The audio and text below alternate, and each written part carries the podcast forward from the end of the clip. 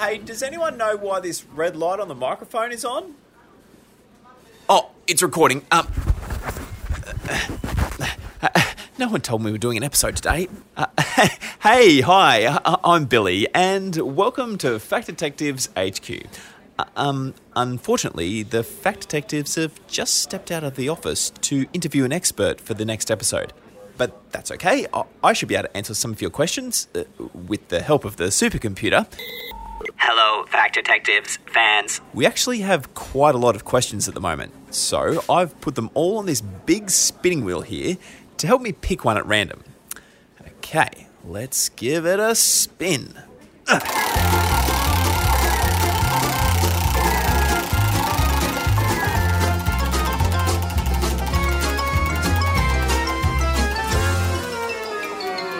Okay, so it's landed on Olive.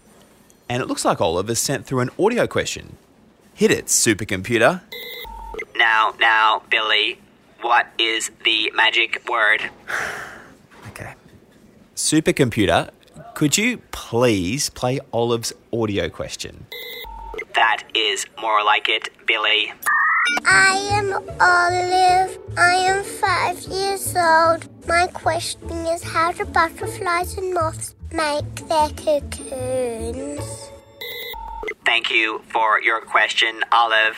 Printing report. Source International Butterfly Breeders Association. Okay, so it says here that cocoons are often confused with something called a chrysalis. Some species of caterpillars will become butterflies, and there are others that will become moths. In most cases, when the caterpillar is ready to transform, it sheds its skin, sort of like what a snake does. The layer underneath the skin goes hard like a beetle shell, and this is called a chrysalis. Now, in some cases, a moth caterpillar will spin another layer around itself made of silk, like a spider spinning a web. This layer is for extra protection and to help it blend into the environment, and it's called a cocoon. It's only moths that make cocoons, not butterflies. So, after a couple of weeks, or in some cases, months, or even years, a moth or a butterfly will emerge from the chrysalis or cocoon. For more information about moths and butterflies, refer to the Fact Detectives podcast. Yeah, that's right. Thanks, Supercomputer. The Fact Detectives made an episode called Moths vs. Butterflies a few years ago. It was actually their first ever episode. Okay, right. Let's give that wheel of questions another big spin.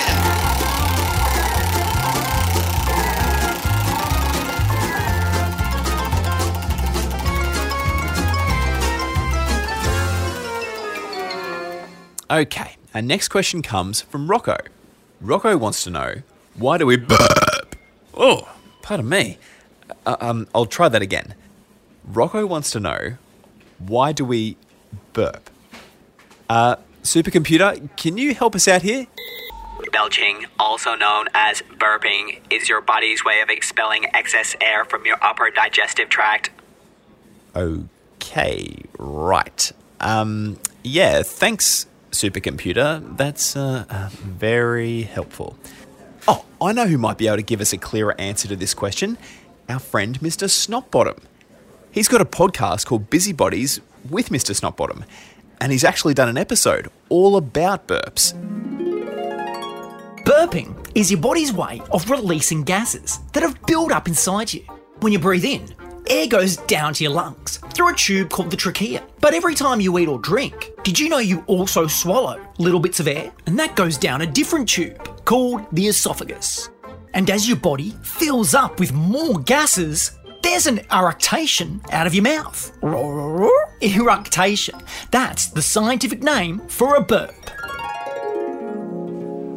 If you want to hear more of Mr. Snotbottom, just search Busybodies with Mr. Snotbottom wherever you get your podcasts. Hey, Billy, why did the skeleton burp? Oh, no, no. I thought we agreed that we weren't going to do any more jokes. Because he didn't have the guts to fart. Har har, har har, har har. Ah.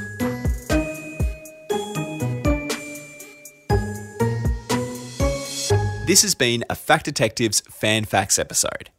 If you have a question for the Fact Detectives, Ask your grown up to record you asking your question and email it to factdetectives at kinderling.com.au. Goodbye.